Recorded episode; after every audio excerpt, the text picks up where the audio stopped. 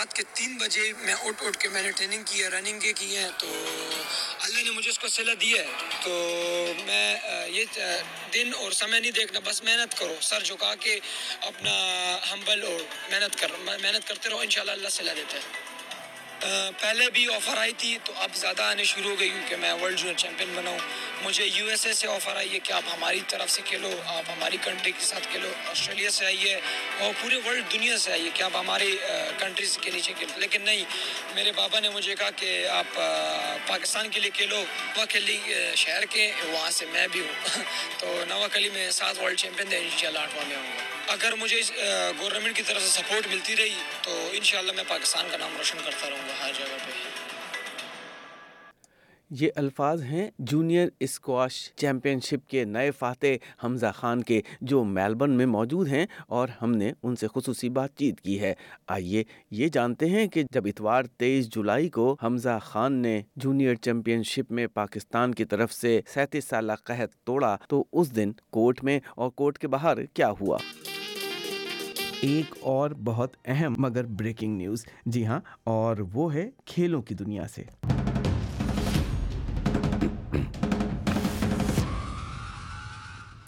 جی ہاں آج میلبرن میں کچھ گھنٹوں پہلے کھیلے جانے والے world junior squash championship کے فائنل میں پاکستان کے حمزہ خان نے مصر کے محمد زکریہ کو شکست دے کر سینتیس برس بعد یہ ٹرافی پاکستان کو جتوا دی۔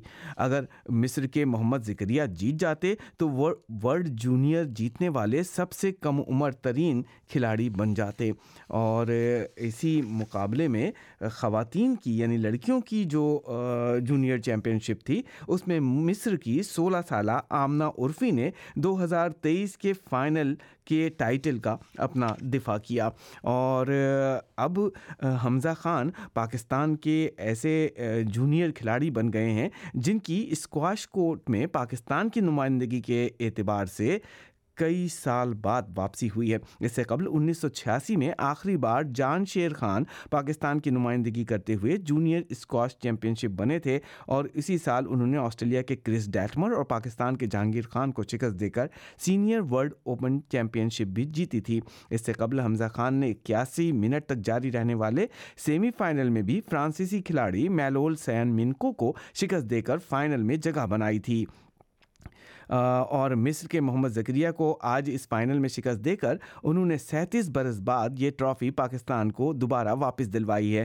حمزہ خان نے پہلے سیٹ میں شکست کے بعد میچ میں بہترین واپسی کرتے ہوئے محمد زکریہ کو تین ایک سے شکست دی۔ اس دوران کمنٹیٹر نے حمزہ خان کے ٹیلنٹ کو سراہتا سراہے سراہا اور ان کی جیت پر ایک کمنٹیٹر نے کہا کہ حمزہ خان شو میں خوش آمدید۔ آج پاکستانی اسکواش کی واپسی ہوئی ہے۔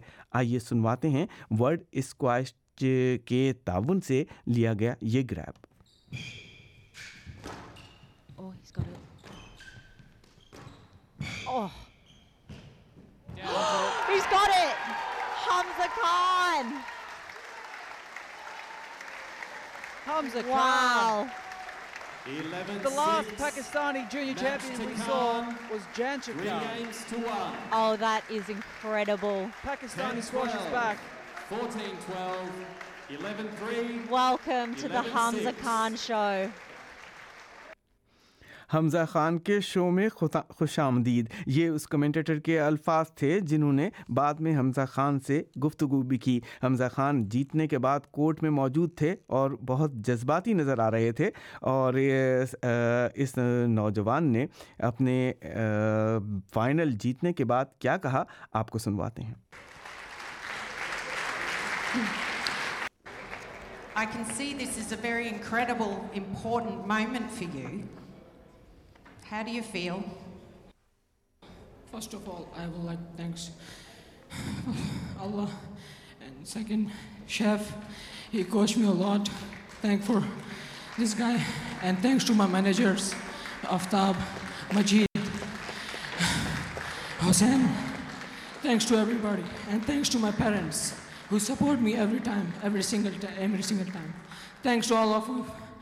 Thank you.